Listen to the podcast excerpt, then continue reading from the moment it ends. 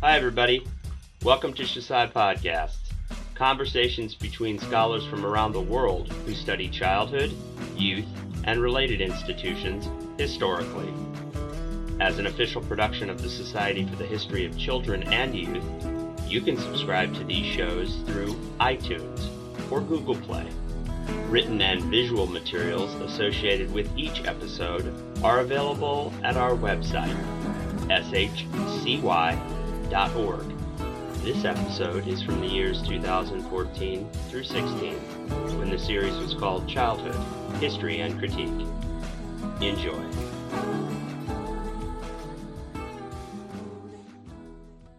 Hello, everyone. This is Pat Ryan again with Childhood, History and Critique. This time, I have a conversation with Corinne Field about a recently published book, The Struggle for Equal Adulthood Gender, Race, Age, and the Fight for Citizenship in Antebellum America, from the University of North Carolina Press. Field is currently a lecturer in the Department of History at the University of Virginia, where she also serves as the Director of Undergraduate Studies for the program in Women, Gender, and Sexuality. She begins by explaining the origins of the project and her interest in feminism and the development of liberal thought in America. We move on to break down her new book's pr- primary arguments about the child adult dualism and its deployment by leaders in 19th century American political movements. Near the end of the conversation, we offer some thoughts about the implications of her findings for feminism and childhood in the present. Our conversation is about 28 minutes.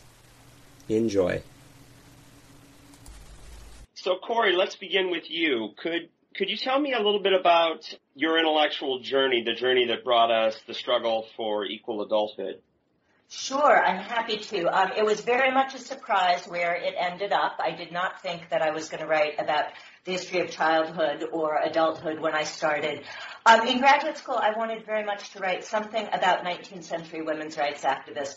Uh, these folks are very well studied, but I thought that there was more to say about their ideas and strategies uh, particularly how they connected public to private forms of power. So I started reading through the primary sources, and what really struck me was how often these key intellectual leaders of the movement talked about aging and old women. So from Mary Wollstonecraft to Frederick Douglass, Elizabeth Cady Stanton to Frances Harper, these activists and intellectuals kept talking about how old women face neglect or contempt. So in graduate school, I started a project on feminist aging, thinking that I was going to write about middle and old age. But then I quickly realized that these feminist concerns were really much broader, that these activists were really focused on that troubled line between childhood and adulthood.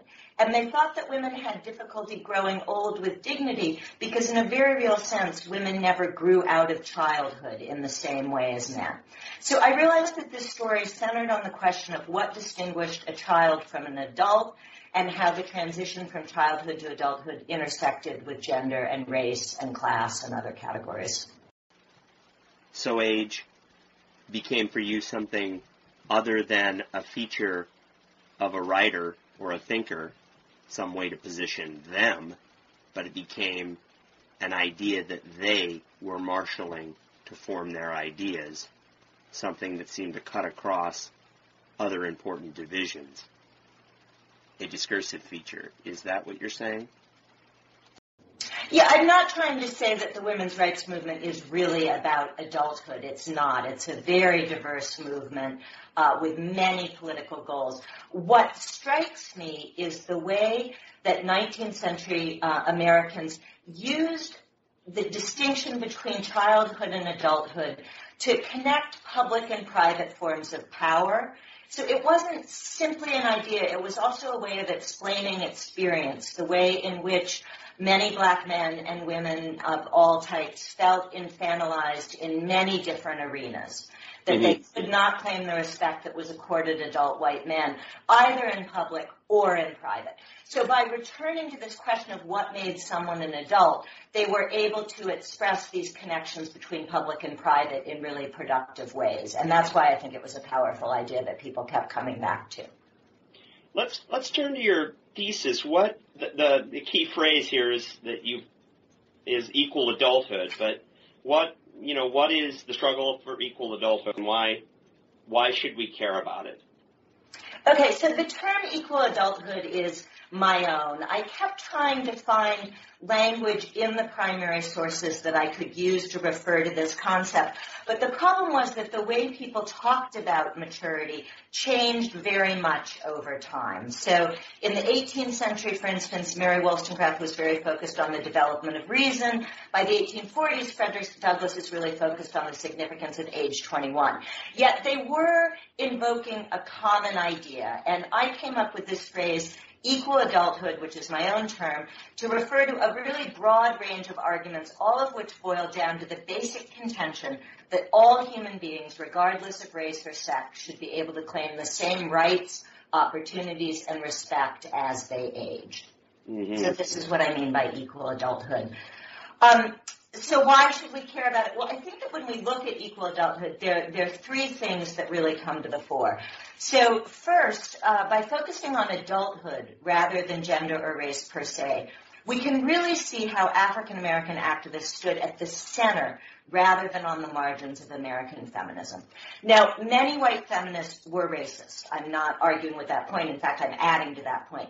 But mm-hmm. black feminists contributed really key ideas to the mainstream of American feminism. And in particular, we can look at how black men were really the first to protest the use of chronological age to define white manhood suffrage. They asked, aren't we men? And then black and white women broaden this claim to ask, aren't we adults? So in short, this question of equal adulthood, who could claim adulthood, was an issue that cut across the color line in 19th century America. And I think that that's really important to look at.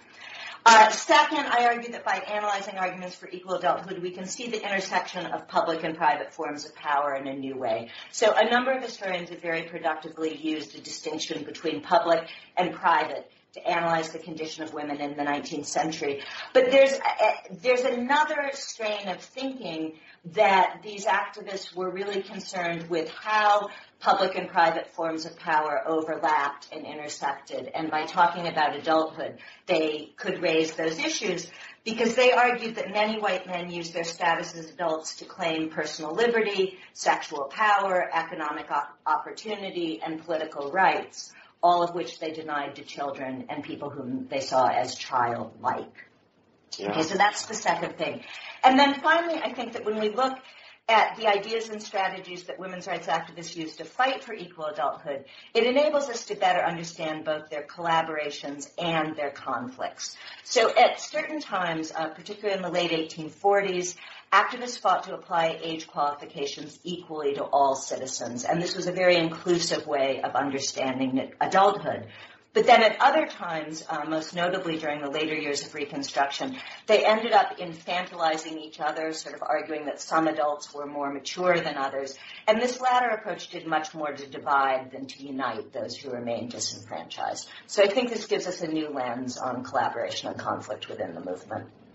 Yeah, and and again, this is um, I'm kind of running it with with it in a in a direction that maybe says more about my concerns than your own. So that's kind of what happens like exchange. But I but when you when you're when you're speaking there, when I was reading the book as well, but what you're saying seems consistent with this point, and that would be that that ideas aren't properties of groups, and that by focusing on ideas we could then see the way that, you know, terribly uh, caustic racist statements and assumptions by, let's say, uh, an Elizabeth Cady Stanton or some other uh, uh white feminist in the mid 19th century would not mean that her thought or her ideas or what she's pulling upon aren't extremely important for African American um, activists who are trying to make claims in another area that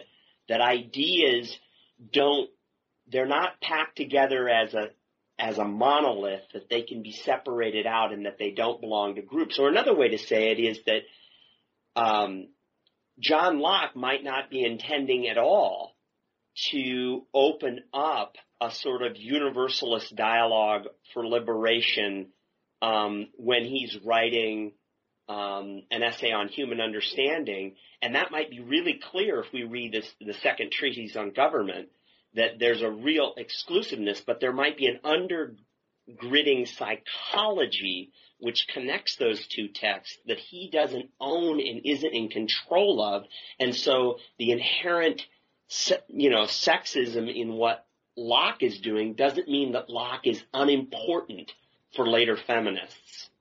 I think that's exactly right. And I think that we see this circulation of ideas really clearly when we look at issues around childhood and adulthood because all human beings grow old.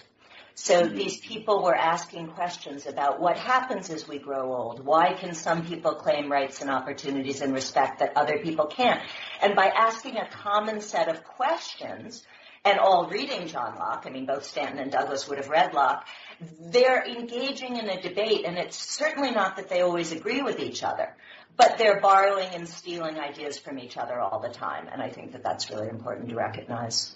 And as historians, it's important for us to understand that it's not that the actors aren't doing things that will direct the history of change, right? But that, that they can't control what all of the implications of their ideas will be. That's exactly right. Yep. And, and that it's really important for us, since we have the advantage of time, to try to put back together how it happened in a way that was beyond the intentions of the speakers. Yes. Yeah. And I think it's also important to uh, use the tools of intellectual and social history together and see how these ideas do get put into practice uh, in these political struggles. Um, you know, they're not just ideas; they also become actions and strategies. Yeah, exactly. Or that, or that uh, we can't insulate uh, speech and ideas from exactly. action, that they are actions themselves. Especially when we think of what makes someone a child or an adult, right? That's both an idea and an experience and a way of acting in the world. Sure. Um, I enjoyed your exploration of multiple meanings of maturity or the multiplicity of the idea of the uh, maturity. Could could you review some of the different or prominent or important ways that maturation uh, the idea of maturity came to operate in 19th century political discourse in America? Uh, yeah, I, sure. I think this is very important, uh, particularly because we've had so much wonderful work on the history of childhood as both an idea and experience, but much less on the history of adulthood. I think adulthood is the longest stage of life. It's the most normative. So it's been hard for historians to really look at adulthood as a specific stage of life in the same way that they've investigated childhood or old age. And I think it's time for us to do that because if we leave adulthood as an unmarked norm, instead of a specific life stage, the meaning and experience of which changes over time, we can't fully understand childhood either, right? It becomes invisible. Exactly. And our, our, our job is to make the things that are uh, common sense visible. Exactly. Uh, so I think my contribution to that right now is to trying to understand adulthood as a, a, stage of life was that I noticed three very different ways that these activists talked about maturity. And they'd often switch between these three in one political speech. So these are not mutually exclusive, but I think it's helpful to isolate them analytically. Uh, so first they use chronological age, usually age 21, to draw a sharp line between childhood and adulthood. And this understanding of age became much more common in the first decades of the 19th century as state governments used age 21 to define white manhood suffrage as both a political right and a rite of passage for white men. So this way of defining adulthood as something that begins at age 21 was in some ways the most straightforward. I think it's the easiest to recognize and understand. But in many ways it was actually the most slippery and difficult because in the antebellum period everyone recognized that chronological age was an artificial distinction. And indeed that many people didn't even know how old they were. Mm-hmm. even as they thought that democratic governments absolutely had to rely on age to draw a line between childhood and adulthood. So looking at chronological age as a boundary between childhood and adulthood reveals a lot about how categories come to be placed on the body and how they come to be understood. Um, so the, this question of chronological age is the first way that people understood maturity. It happens at a specific point. Mm-hmm. Okay, so second, in 19th century America, many people conceived of adulthood as a journey or a voyage. Now, childhood, to be sure, was also part of this voyage, but Americans thought that a child depended upon others for guidance. An adult was someone who navigated his or her own voyage of life alone. So if chronological age drew attention to the transition between childhood and adulthood, navigating the journey of life drew attention to the individual development over that broad span of adulthood. And then third, both mainstream politicians and women's rights activists often describe maturity in terms of family relations. So state legislatures celebrated a democratic vision of family relations in which every white son grew up to be the political and social equal of his father. Black men and women asked why they couldn't too become the equals of adult white men. But then this raised very uncomfortable questions about how to, how to both identify with metaphorical or actual white fathers while also remaining loyal to white mothers or enslaved parents. And I think there were no clear answers to this in the 19th century, and I'd even argue there aren't clear answers to this today. What are what are some of the uh, maybe most important fault lines in terms of the hierarchical measures of maturity? Okay, so what I mean by the hierarchical measures of maturity is basically this idea that you know some adults are more mature than others, right? So either because they're more educated, economically independent, capable, or racially superior, they have a better claim to maturity, and usually often make that claim to maturity on the grounds of protecting or guiding other people who are less mature. So in the 19th century, uh, men often argued that they were more mature than women because they protected dependent wives and children. White women often argued that they were superior to people of color because they were members of a more highly developed race. And then by the 1870s, some older white women begin to argue that they're more mature than young white women because they had more experience with political activism.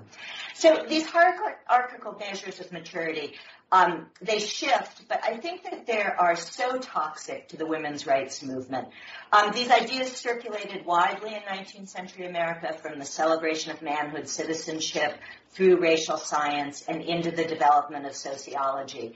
When women's rights activists tried to use these hierarchical measures to promote their own interests, they ended up infantilizing and alienating other people and destroying coalitions that could have otherwise fought for um, shared goals in your, in, in your introduction, you observed um, that the salience of age in the debates over suffrage is surprising, given that previous historians have argued that age had little revel- relevance in, in daily life in the 19th century. And when I read this, I had two thoughts, and I'd like you to comment on them. One was, might your findings suggest that we need to think about age and the importance of age in a way that can't be cap- captured by methods that look at daily life. And then the second thing is, might one way of interpreting the significance of your finding about suffrage be that feminism, anti-slavery discourse, other revolutionary bodies of thought building from the late 18th century were part of a force that helped create sensitivity to age? So the second question is, is easier in some ways, and I would say yes, certainly. But with this caveat, and there needs to be so much more research on the historical significance of age, but as a preliminary finding, what I would say is when I look at 18th century writers, maturity has become very significant. But age is still somewhat muted because of the emphasis on property and being the head of household as what mm-hmm. makes someone fully independent. I think there is a major shift in the early 19th century in the United States when state governments abolish property requirements for the suffrage and leave age in place. And I think this is what really turns attention to chronological age. And then to answer your first question second, I wouldn't say that I'm, uh, uh, uh what, what's interesting to me is that I think Kett and Chudacoff are exactly right that age consciousness is in some ways very undeveloped in antebellum America. At the moment that state governments suddenly make chronological age the main qualification for full citizenship. And what I think is going on that I find absolutely fascinating is that It's precisely because everybody acknowledges that chronological age is so arbitrary that you really cannot tell at a polling place if a young man is 19 or 21. The officials admit that they can't tell. There are these cases where they, you know, we can't really reliably read age on the body. It's recognized as arbitrary. Mm-hmm. At the same time, Everybody thinks, even the most radical champions of universal suffrage, recognize that infants cannot be trusted with the vote. That's absurd, right? So everybody says that we need to have age limits. And this notion of chronological age as both arbitrary and necessary is what I think gives it such political power. Because what I see come Reconstruction is that the notion that everybody's come to accept chronological age as a necessary but arbitrary limit then becomes fodder for people who want to defend other limits that may be just as arbitrary. So politicians begin to acknowledge that perhaps race and sex are just as arbitrary as age. But we've all accepted age as a necessary but arbitrary distinction. And so we come to accept the whole idea of limiting suffrage to certain people and denying it to others. Does that does that make sense? It does. It makes me think of a lot of different things because I'm picture yourself at a polling booth when you don't have the apparatus that makes age about the only thing you can really know about everybody. That's the right. age is so well documented today. Right. It is right. it is the one thing we we can grab onto, and when everything else seems liminal, yep, we can sort people by age and feel you know at least it's done. But so what's fascinating to me in the development of democracy is that all of these state legislatures choose age as the barrier to full citizenship before anybody can really document their age, right? Yeah, exactly. Because the, the, the, techniques that make it so clear cut develop after, after the yes. ideas. Exactly. Exactly. Yeah. Which I find fascinating, and I think there needs to be a lot more work on the significance of that. Yeah, absolutely. And um, well, that's um, that's interesting. Final question. I part of what you conclude or show really in the in the um, uh, book is that the struggle for equal adulthood uh, fails in the 19th century. Um, my question is, does the same argument succeed in the 20th century? In what sense, yes or no? And what might the implications of that be for childhood in the 20th century? Right, and also for the ongoing, I, I, mean, I would also think, of, I have been thinking about what it means for the future of feminism. Um, so, in one sense, you know, by the 1960s, a century after my vote ends, black men and all women had won the right to vote at age 21.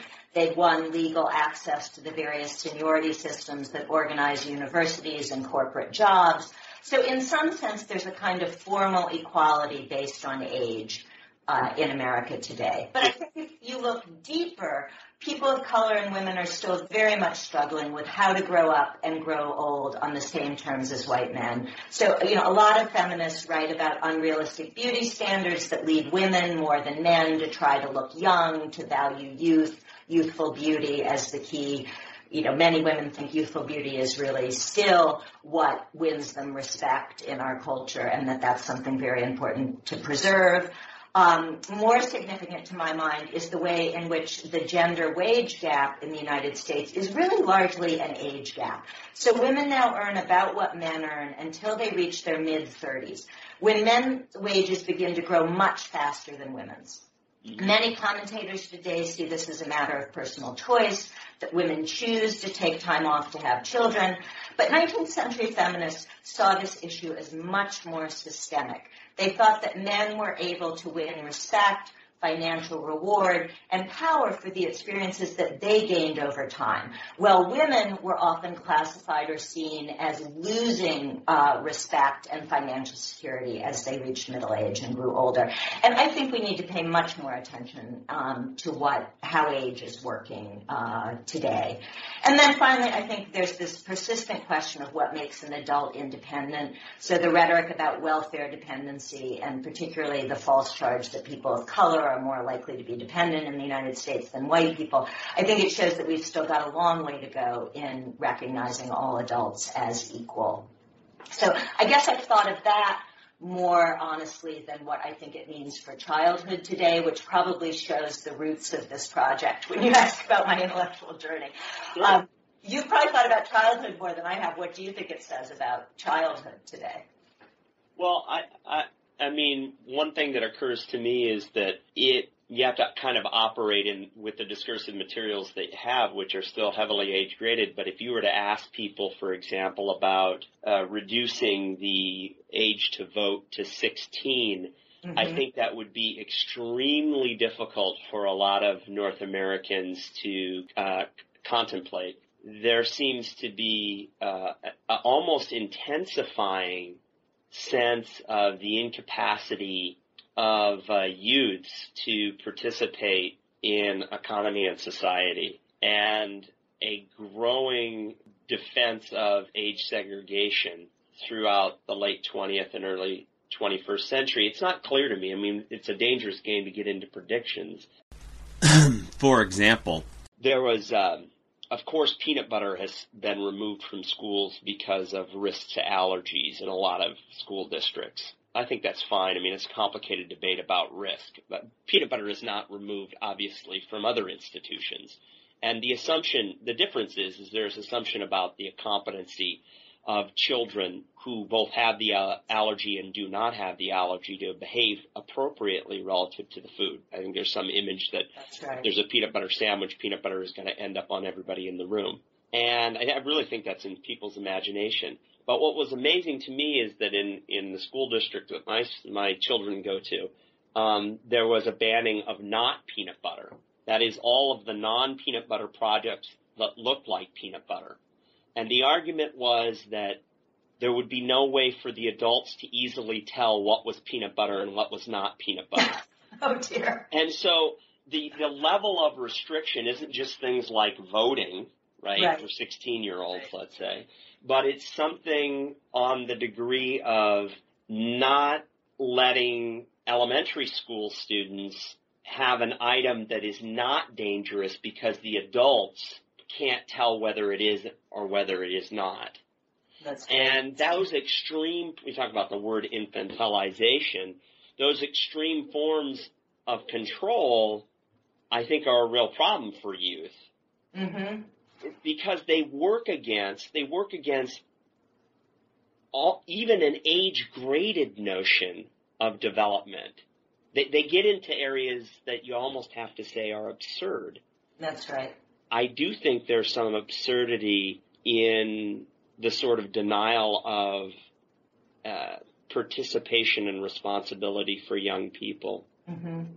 I think one thing I'd add that um, you, you talk about how we are so sure today about people's ages because it's so well documented, and I, that's absolutely true. At the same time, I think there is an awareness that age is still something that's very hard to determine. I think of, you know, my University of Virginia is clearly awash in fake IDs, and there are a whole lot of 18 year olds that are 21 every weekend.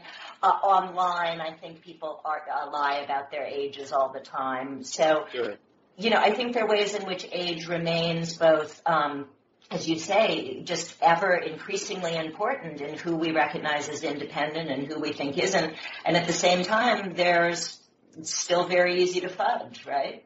Yeah. That, well, because there's a lot at stake in it. Exactly. So, so you know, some of those kids who can't eat peanut butter may well have some online identity where they're depending, pretending to be 21 for all we know, right? I mean, I this has been an uh, an enjoyable conversation for me, and I'm really, I'm really appreciative. Well, thank you. This was great. See you out in British Columbia. Okay, thanks so much, Pat. Take care of yourself. Bye. Bye. Thank you for listening to Shusai Podcasts. You can find more materials and features from the Society for the History of Children and Youth online. shcy.org.